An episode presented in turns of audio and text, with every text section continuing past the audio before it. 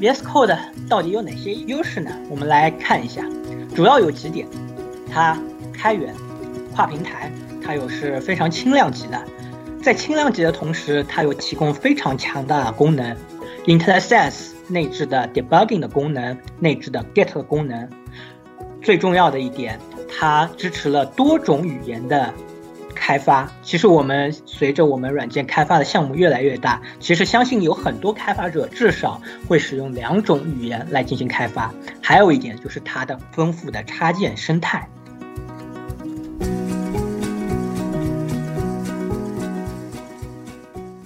OK，各位观众大家好，那首先我进行一下自我介绍，呃，我叫韩俊，呃，是微软开发工具事业部的开发工程师。然后呢，呃，在微软这边，我主要是负责的 VS Code 相关的 IoT 的开发工具的开发。然后平时呢，我也是 VS Code 的代码贡献者，呃，有写过多款 VS Code 的插件。那我们就来看一下我们今天要学习的这个课程的主要内容。首先，我们就来说一下 VS Code 的优势。其实，相信非常多的开发者都非常喜欢使用 VS Code 来进行开发。那么，VS Code 到底有哪些优势呢？我们来看一下，主要有几点：它开源、跨平台，它又是非常轻量级的。在轻量级的同时，它又提供非常强大的功能，IntelliSense 内置的 Debugging 的功能，内置的 Git 的功能。最重要的一点，它支持了多种语言的。开发其实我们随着我们软件开发的项目越来越大，其实相信有很多开发者至少会使用两种语言来进行开发。还有一点就是它的丰富的插件生态，VS Code 现在已经有一万多的生态，相信过不了多久马上就能超过两万，而且它的内置的插件管理非常方便。那相比于其他一些编辑器呢，Sublime 的插件数量并不那么多。Vim 的插件数量是很多的，但是它没有一个很中心化的插件市场，所以说我们的开发者要去查找插件啊，并不是那么方便。那 Visual Studio IntelliCode，那它同时支持 VS IDE 和 Visual Studio Code，通过 AI 的赋能，可以对我们的代码提进行智能的提示，大大提高我们的开发效率。我们接下来再呃聊一聊我们 Visual Studio Code 的核心组件啊。VS Code 这么强，除了它本身强，它的核心组件也是会带来了非常大的好处和 improvement。那核心组件主要我这边列出来四个：Electron、Monaco Editor，还有 LSP DAP 这两个协议，我们分别来看一下。呃，Electron，OK，呃，曾经叫做 Anton Shell，或者说现在我们所称的 Electron，它其实是一个开发框架，它是基于 Node.js。你可以作为后端，把 Chrome 作为前端的线缓存，我们开发者就可以使用 HTML、CSS、JavaScript 等前端的技术栈来开发我们跨平台的桌面 GUI 的应用啊。所以其实只能说，Anton 和我们 VS Code 都是基于底层的这个 Electron 的开发框架，并没有说只是改改界面就改出来了。那这边其实还要提一下，呃，虽然是用 JavaScript。来开发，其实 VS Code 它是用的是 TypeScript，那 TypeScript 也是微软开发的一个语言。那这边我也呃，由于时间关系也不做扩展，大家有兴趣的可以自己呃来去学习一下。然后使用 Electron 其实非常多的来用它来做跨平台的开发，包括 Anton 啊、Skype 啊、GitHub Desktop 啊、Slack，还有 Microsoft Teams 等等有许多。我们再来聊一下 Monaco Editor。这是一个基于浏览器的代码编辑器啊。其实 VS Code 很多的功能是直接的 leverage 到了 Monaco Editor，包括我们的智能提示 IntelliSense、代码的 verification、语法高亮、文件比较等等等等，都是基于我们 Monaco Editor 的。那其实我们前面也提到了，VS Code 是基于 Electron 来开发的，所以说把 Monaco 基于浏览器的编辑器放到我们 VS Code 来，其实是非常顺畅的。那 Monaco 其实是呃支支持了我们非常多的主流的浏览器啊，呃，IE 十一、Edge、Chrome、Firefox、Opera、Safari 等等。再呃聊一下 Language Server Protocol，呃，它是解决了什么什么问题？那假设我们有 m 个语言，n 个编辑器，那么我们这个呃人力成本、时间成本也好，那就是 m 乘 n 的一个效果。那如果我们正是因为要解决这个问题啊，微软就设计出了 Language Server Protocol 这个协议。哎，有了 LSP 这个协议，哎，我们看到最右边这张图，就把这个东西给解耦了。其实我 Python 我只要做一个 Python 的 Language Server 就行了，然后可能大多数代码都是用 Python 实现的，然后。所有只要支持 LSP 这个协议的编辑器，只要在它的编辑器层薄薄的嵌入一层与 Language Server 相沟通的一个呃代码逻辑，就能直接把已有的 Python Language Server 直接它的相关的 Python 的各种功能，diagnostic、formatting 等等功能，直接实现到呃相应的编辑器里里面。这样的一个解耦的模式，就是大大。简化了所有编辑器支持不同语言的一个成本，然后支持 LSP 的开发工具。我们接下来呃再来看一下，呃我们 VS Code 是怎么做开源的，这也是我们非常呃要我们值得学习的地方。呃，其实说到开源啊，我其实想问一下观众大家朋友，一说开源，大家会想到什么？相信很多人就是第一个肯定想的，就是因为它英文 open source 嘛，开源就是开放源代码。其实相信大家都会想到，我把我这个产品的源代码放在公开出来，那可能是 GitHub 啊，可能是 Azure DevOps 啊，可能是 GitLab 啊，Bucket 啊，就是说放在一个呃共享的呃开放的 repo 上面，大家都能看到。OK，我觉得这的确是。开源，但只是开源的第一个阶段。而 VS Code 其实大家可以看到，呃，每一个 commit，每一个 PR 都是公开的，放在那个呃 GitHub 的 repo 上面。哎，这也是到了第二个阶段，Open Development，就是说它整个开发过程中也是 open 的，并不是说过一个阶段我再把内从内部的 repo 呃 sync 到 GitHub 上面，它每一个 PR。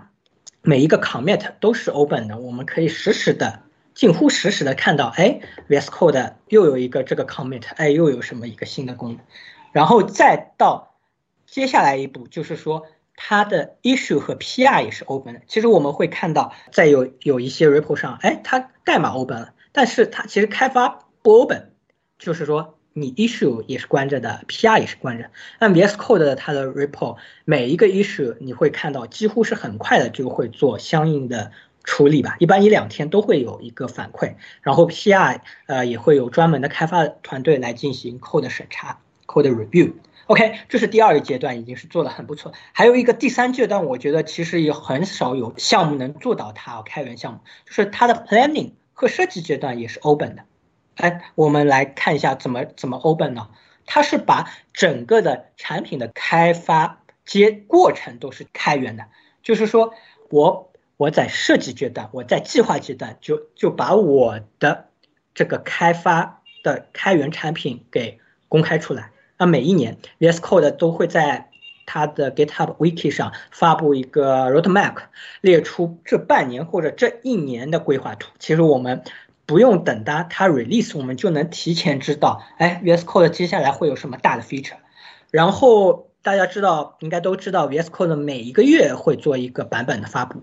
还有一点，VS Code 做的很好，就是说它的编辑器 Edit 本身是开源的，那其他它相关的周边的生态也是开源的。